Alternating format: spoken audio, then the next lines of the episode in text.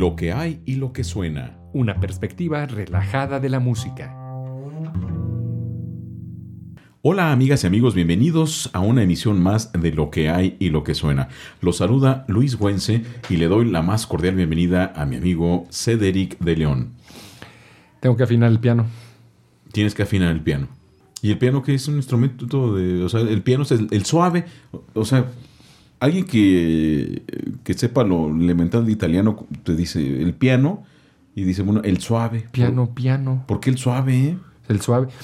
Pues mira, creo yo, de lo que he leído, que era precisamente porque era uno de los instrumentos de teclado que podías con el simple hecho de eh, regular la presión que ejercía sobre la tecla, el- la intensidad del sonido. De hecho, el, el- el inicio se llamó el, el fortepiano. El fortepiano, pianoforte. O pianoforte, de, exactamente. de Cristofori. que se lo enseñaron a Juan Sebastián Bach. O sea, estamos Sí. hablando por allá primera mitad del, del siglo XVIII. Sí, Que no le gustó. 1730 y tantos. Sí, Y no le gustó, lo mandó lejos. sí, lo, lo mandó al Digo, aquí, aquí la neta es el clavecín. Pues lo que pasa es que era muy primitivo, la idea era buena, pero pues, decía que las, una- un registro, una región del instrumento era muy suave, la otra era muy fuerte, o sea, estaba pues muy, muy primitivo el instrumento. Creo que era un piano Silverman, mi Silverman era conocido por construir órganos, entonces Ajá. como que también lo suyo no... Su aporte es así como eh, el- el- la curiosidad hacia el punto de evolución. Entonces Bach no le tocó, o sea, a él no le gustó el instrumento porque pues, no, no podía tocarlo, ¿no? Ajá. Pero bueno, el, ca- el caso para nuestros amigos Radio Escuchas que nos siguen a través de- del programa de Radio Nicolaita los lunes a las 9, ¿9.30 o 9? 930. 9.30. Y en los podcasts, en las redes sociales, en Instagram, en Facebook, etcétera, en lo que hay, lo que suena, mm, pues, ¿por qué la importancia del, por ejemplo, los instrumentos de, de teclado? Muchas personas creemos o creían en algún momento que el piano es el, eh, El nieto, ah. no, es el nieto del clavecín. Pero luego el clavecín lo, lo confunden con el clavicordio. Ajá. O sea, son sinónimos para muchos el clavicordio, el piano y el clavecín. O el clavicordio y el clavecín lo mismo y el um, piano como eh, instrumento que, que seguía naturalmente la evolución de estos dos. Principalmente, el primer, uno de los instrumentos era el clavicordio, es totalmente diferente del clavecín Ajá. y del piano. El- eh, la única... pues yo creo que los rasgos que comparten estos instrumentos, que son instrumentos de tecla, que son, están hechos de madera, que tienen cuerda, es- es- son instrumentos con cuerdas, pero por ejemplo el clavicordio eh, es un instrumento pequeñito, puede caber en un escritorio Ajá. y lo que hace Y es... se reposaba sobre una mesa Sobre una mesa, sí, era, y que no le pertenecía al cuerpo del instrumento. podría no pertenecerle, o sea, andar era como, como tu instrumento portátil. Eh, de hecho, era un instrumento portátil. No, y en el mecanismo sobre todo. El ¿no? mecanismo, el clavicordio eran eh, plaquitas de metal que golpeaban la, la cuerda. Exacto. Y en el clavecín o clavicémbalo era, eh, es eh, una, un plectro, llámese una púa, una pincita que tañe la cuerda, así como una mandolina o una guitarra con cuerdas de metal. Usted pulsa la tecla, eh, se levanta el ganchito y ¡puc! pica la cuerda. La verdad es que tiene un sonido metálico muy característico. El clavicordio, Muy delicado. ¿no? eh, Muy- sí, es- tiene un sonido más opaco, más... eh, Más metálico. más, mm, pues más metálico, opaco. Ajá. Es- yo creo que pueden buscar a Gustav Leonhardt. Vamos a dejar una liga en la, en la descripción del programa de una de las obras. Tiene una compilación de obras para clavicordio Ajá. bien interesante eh, y es un instrumento además que no tiene mucha proyección. Es o sea, no, si tú agarras un clavicordio y lo pones en medio de un escenario eh, sin amplificación artificial, Pues no llega. No llega, o sea, es para aquí, ah, pues, que se ponga a tocar el muchachito. Era, para, era para la salita de la doncella. Para ¿no? la salita, sí, efectivamente. Sin embargo, el, clave, el clavecín o el chémbalo o clavicémbalo, que es este, la cuerda, las cuerdas y sus púas, el plectro, todo el meca- es un mecanismo un poco más elaborado, hecho mucho más elaborado que el del clavicordio. Eh, tiene una mayor proyección, de hecho ya cuentas con registros, es decir, eh, un registro más agudo, un registro más grave. Ahí conozco clavecines de, de dos teclados, incluso tres en algunos casos muy excepcionales. Ajá. Uno, dos y tres teclados. Para combinar los registros en la misma obra. ¿no? Exacto, y con una. eh, hay clavecines por- o chémbalos que, franceses, italianos, alemanes con sus características muy muy particulares, sin embargo, pues el mismo instrumento se refiere al mismo mecanismo, al mismo principio musical y el mismo principio mecánico, sin embargo tienen concepciones diferentes. Los, el clavecín francés tiene una entonación diferente, es decir, tiene una mm, eh, producción del sonido eh, propia de los franceses, Ajá. y luego hablaremos de eso. eh, Curiosamente, muchos de los instrumentos eh, asociados a algún lugar geográfico están muy relacionados con el idioma Ajá. y la suavidad o fortaleza, por así llamarle, del idioma. Pero bueno, los alemanes tienen una, una característica, los Los italianos, italianos, tienen sí. otra. Eh, Los españoles. Los españoles. Los clavecines españoles, ¿no? Más abiertos. Exacto. Entonces, pues pueden buscar ahí. Entonces, la manufactura es muy importante también en esas épocas conocer quién lo fabricaba. Ajá. Porque muchos alemanes querían, no, yo quiero un clavecín francés. Si no es de tal fabricante, yo no lo compro. No, no, no me Claro. gusta el resultado.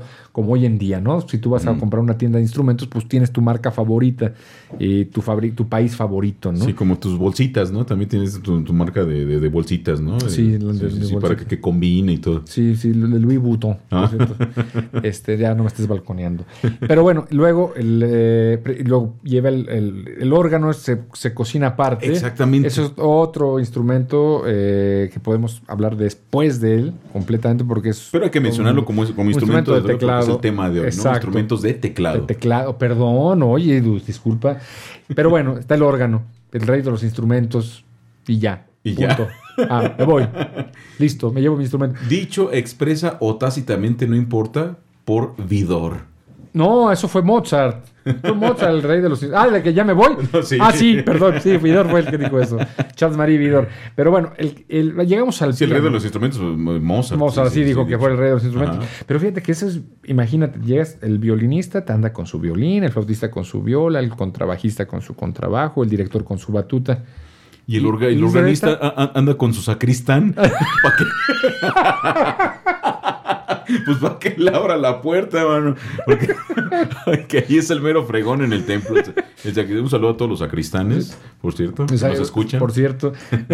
Pero imagínate, no, es que fulanito, pues falleció el maestro, ¿verdad? Sí. Lo van a enterrar con su viola. Dice, bendito Dios, no era organista. Ándale, Imagínate. No, dice, ¿por qué? No, pues no lo habrían enterrado, lo han metido al órgano. Al, al tubo de, de 32 pies. Pero bueno, hablaremos del órgano en otro momento porque es muy interesante hablar sobre esa historia del órgano porque tiene su propia historia. Sí. Pero luego llegamos al piano como yo creo que el, el exponente más, más Como la consecuencia natural. Sí, del, del instrumento. Y curiosamente, te comento que vi que hay un piano que tiene una caja de resonancia. Bueno, el instrumento mide 5 metros. Sí. O sea, tenemos el, el piano vertical, por Ajá. ejemplo, el que por lo regular en las escuelitas hay. O en la casa de, la- O en de la la- de- casa. de las abuelitas o, Sí. las, o las tías de antaño. El típico de, es que tiene piano de cola. Ajá. Oh, sí, piano de cola. Sí, como si supieran qué es, ¿no? Exacto. Eh, pero bueno, precisamente la relación que tienen, eh, la capacidad de proyección del sonido, entre más grande sea la caja de resonancia, mayor las cuerdas. Claro, o sea, mayor pues, capacidad, de, de de libertad sonido. de vibrar las cuerdas. sí. Entonces, pues tienes una sonoridad increíble.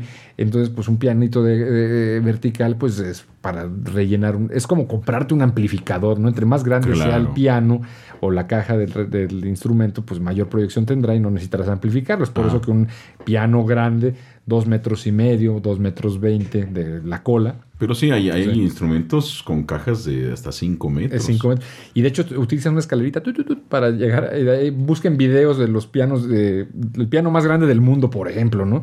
Y ahí te tienes que subir al, al instrumento y en lugar de que sea horizontal, es vertical. Vertical. La, la cola es vertical, entonces te subes y realmente las cuerdas son de 5 metros, ¿no? Ajá. Eh, y, pues, Las más graves. las más graves, sí, en, ese, en ese rango, las, las cuerdas más graves. Pero bueno, el piano, eh, por su versatilidad, precisamente, por lograr esta, estos matices de pasar de los sonidos muy, muy suavecitos a los eh, sonidos más estruendosos, con Claro. los, los fortísimos. Porque además el mecanismo de- del piano, los martinetes, permite ese sonido también un poquito más dulce. Cosa que, digamos, en su ataque o en su producción inicial no tenían los, los, los clavecines. Claro. Los clavecines por ser eh, pulsada la cuerda, pues ya da- daba de inicio algo me- netamente metálico. Sí, ciertamente el clavicordio podría ser el abuelo del piano, porque Ajá. ahí sí eh, percute la cuerda. la cuerda, Sí, la, exactamente. la percute, ¿eh? Y ya la construcción de- del martinete estaba reves- está revestida. Un- Es una maderita, un martillito, por eso le llama martinete, revestida de fieltro. Fieltro que obviamente eh, ya este, el tratarse de una tela, pues suaviza el toque, ¿no? Claro. Suaviza el toque. Eh, en la mayor parte de las, de las cuerdas de registro medio agudo son dobles, dobles, dos cuerdas al mismo tiempo para eh, precisamente amplificar e igualar el, el sonido con las cuerdas más graves, que son cuerdas cada vez más gruesas y cada vez más grandes, Exacto. lo que les permite un- exactamente una mayor proyección. Entonces, una manera de compensar este volumen con las otras es duplicando las cuerdas en los pianos. Sí, y de hecho la- los registros más agudos del piano ya son tres cuerdas. Tres cuerdas. y la exactamente. tensión es mucho mayor. Ajá. Por otro lado, en la parte de la más si no es una afin- sola cuerda. Exactamente, si no están bien cuidados, la desafinación también es eh, tremenda. Exacto. En- entonces, bueno, el piano precisamente te permite, además es portable, el de lo que eso significa, porque tampoco vas a andar cargando con tu piano. Bueno, sí, Claudio Arrao dicen que andaba, el gran pianista chileno, que andaba cargando con su piano en sus conciertos, para arriba y para abajo, y andaba con el piano para allá y para acá.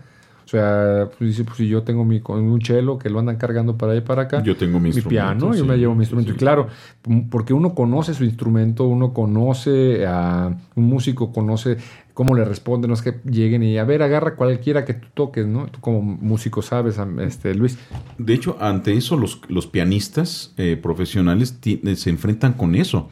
Un, tú lo has dicho muy bien, eh, un instrumentista eh, tiene que lograr una compenetración con su, con su propio instrumento, instrumento, pero los organistas o los eh, pianistas que tienen que en cada gira tocar con el instrumento que les pongan, se enfrentan con cada concierto a ver qué les ponen, ¿no? Sí. Por más especificaciones que tengan, es un instrumento diferente. Claro. Puede tener la pulsación más dura o más blanda a la que están a- acostumbrados.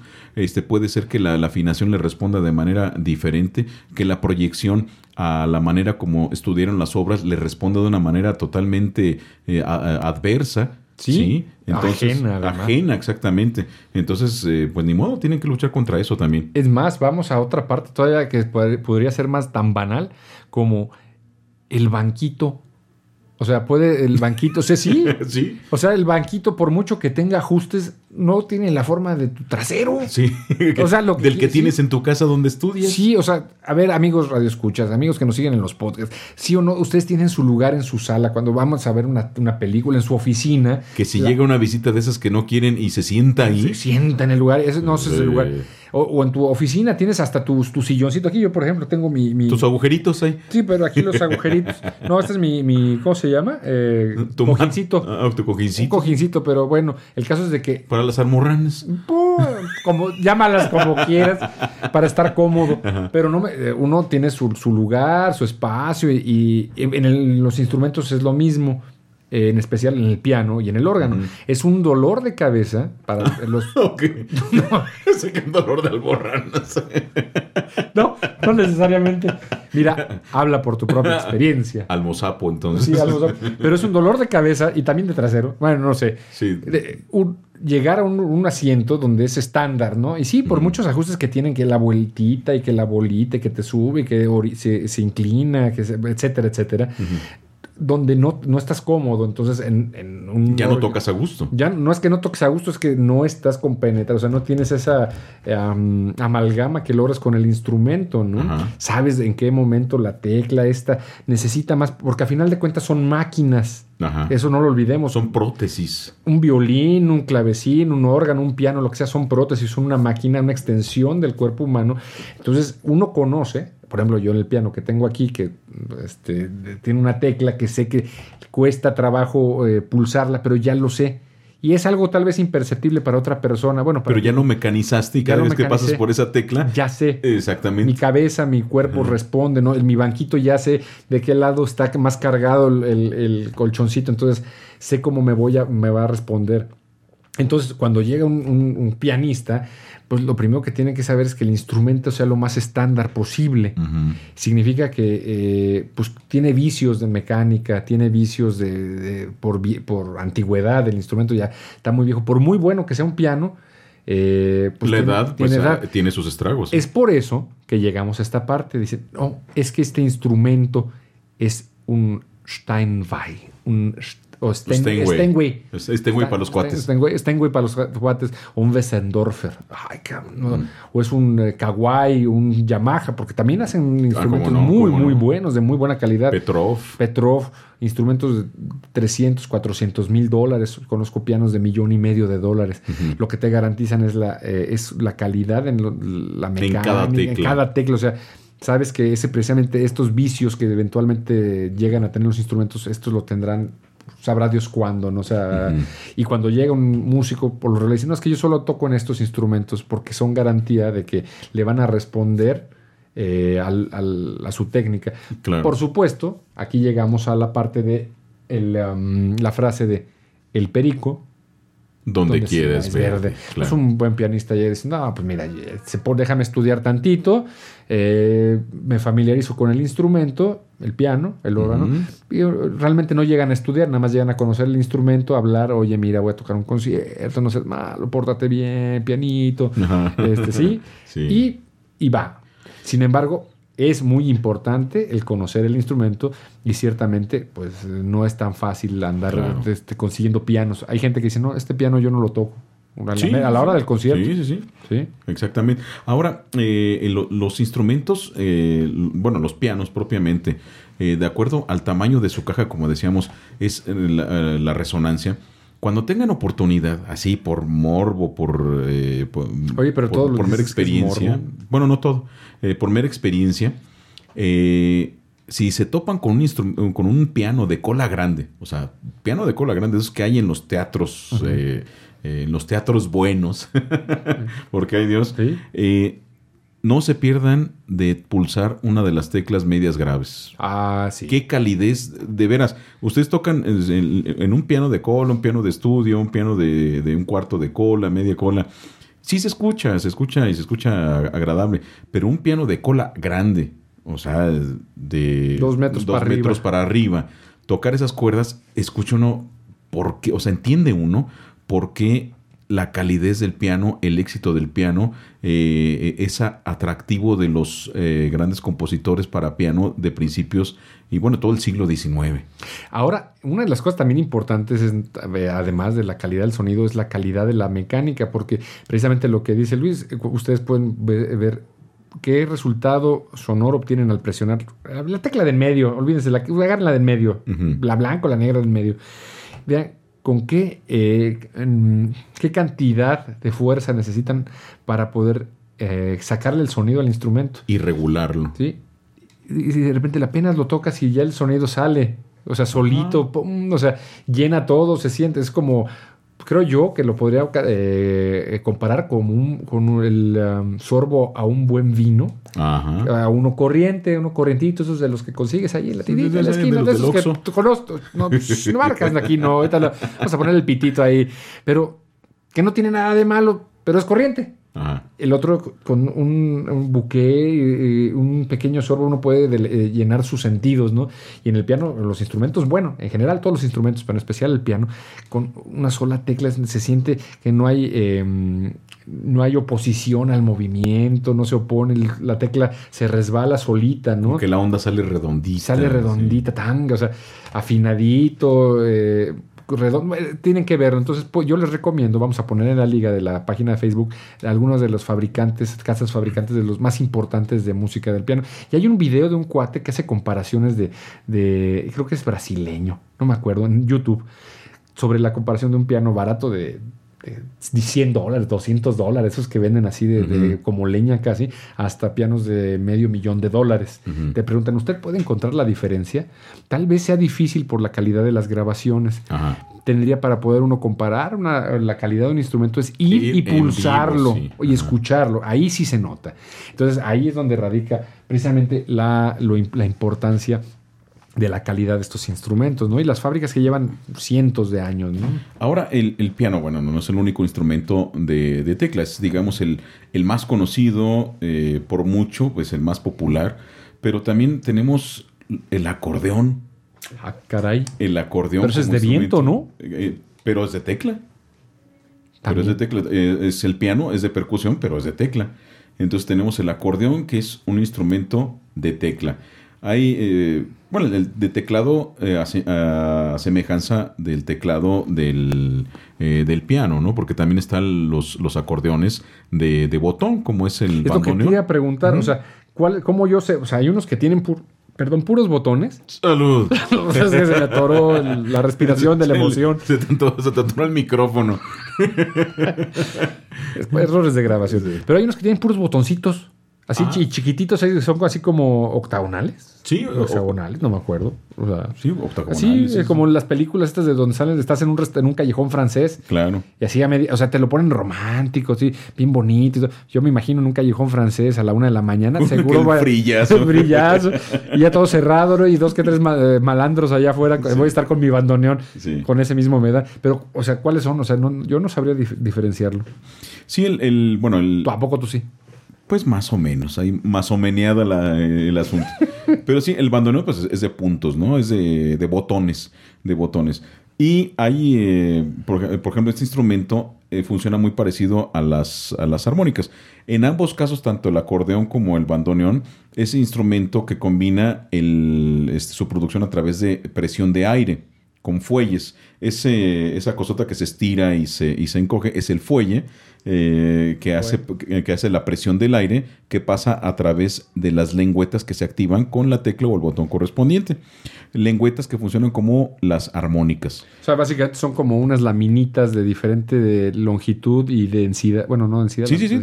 No, son de diferente longitud y espesor. Y espesor, exactamente. Entonces son entre más eh, largas y, gruesas, son más, graves. y son más cortitas y delgaditas son más agudas. Entonces lo que haces es a través del fuelle estirarlo, comprimirlo. Para hacerlas vibrar. Hay un flujo. Ahora que tú presionas un botoncito, se abre la válvula y deja que el aire eh, pase en un sentido u otro. Pero a estas se les llama lengüetas libres. Ajá. Porque pueden oscilan en dos sentidos. Ajá. ¿sí? Tanto de un lado puede fluir el aire en, digamos, si la ves de izquierda a derecha, el aire puede ir de izquierda a derecha o de derecha a izquierda y va a producir sonidos. Por eso que comprimes, suena, jalas, suena. Siempre y cuando tengas el botón este, presionado. ¿no? Exactamente. Sí, si no, pues no. Ahora una pequeña diferencia. Eh, el acordeón, el acordeón, así jales el fuelle o lo comprimas, eh, te va la misma tecla a dar la misma nota. Pero el bandoneón o el mismo, eh, o, también el acordeón de, puntos que se le llama, o de botones, el, ese botón, cuando comprimes el fuelle, te da una nota y cuando lo jalas, te da otra nota diferente. Sí, ah, corresponde. Comprimes o relajas. Exactamente. Una nota, órale. Exactamente. Entonces ahí, ahí, se complica la cosa. Por, por, eso ves a los acordeonistas eh, de, de, polcas norteñas que tocan con el acordeón de, de botones eh, moviendo el fuelle, pero a la, par de que la melodía. ya de hecho es un baile el tocar el instrumento. Exactamente. Entonces, eh, mis respetos para estos acordeones. Y el acordeón eh, francés más refinado, que es el de teclas, que tiene también botones del lado izquierdo para producir armonías y del lado derecho el teclado para producir las melodías. comprimas o jales el fuelle eh, va a ser siempre la misma nota que oprimas. Fíjate que yo en algún momento dije, ay, pues tiene teclas, pues total, es lo mismo que tocar un piano, ¿no? Pues nada más se queda en la similitud en que la escala tonal, la escala melódica de que Exactamente, porque ya, de, entrada los botones... no, y aparte, la, tecla del, del acordeón es más pequeña. Sí, sí, sí, además. Entonces, si, tú estás acostumbrado a, tocar, eh, por ejemplo, el, órgano, que fue un instrumento que estudiaste tú, el, eh, el piano, pues es un un, estándar de tecla. Y eh, es, una tecla. Y cuando pasas al acordeón, no, pues, pues ya. Exactamente, va a ser otra cosa. No, te, no, no, van a caber mis dedos ahí en el acordeón. Yo cuando lo vi dije, disculpe, ¿dónde está el fuellero o el calcante para que le esté? No, pues eso usted lo tiene que dar. Y luego del otro lado los botones no sé, a la fecha no sé cómo funciona. O sea, alguien me explicó, pero para mí es totalmente un lenguaje diferente. El acordeón y el, bandoneón y todos estos. Pero se nos acaba el tiempo nuevamente y los instrumentos de teclado siguen. La música sigue. Esto es lo que hay y lo que suena. Y pues mandamos cordiales saludos a nuestros amigos que nos siguen en Facebook y eh, también que nos eh, escuchan aquí por Radio Nicolaita. Sí, eh, bueno, hay que mandar un saludo a Yasmín David, nuestra directora de Radio Nicolaita. Ah, claro un saludo que sí. a ella. Pepe Toño Zamudio, eh, que también es productor. Un saludo a, a So- a Sofía Güense, que es la, Ah. la fotógrafa oficial de ensamble de cámara Amadeus.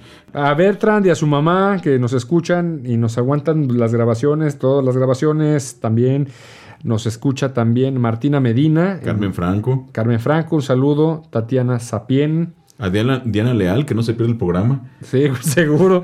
Eh, también eh, Alejandro, Alejandro Franco, ya dije Lázaro Barajas, Liliana Piquet, Fernando Acuña, Mirri, Mirri Love Girón. Yo creo que no es un nombre, ¿no? Mirri. También saludos a Laura Rodríguez, Iván Vázquez, violonchelista allá hasta Canadá, un, un fuerte abrazo.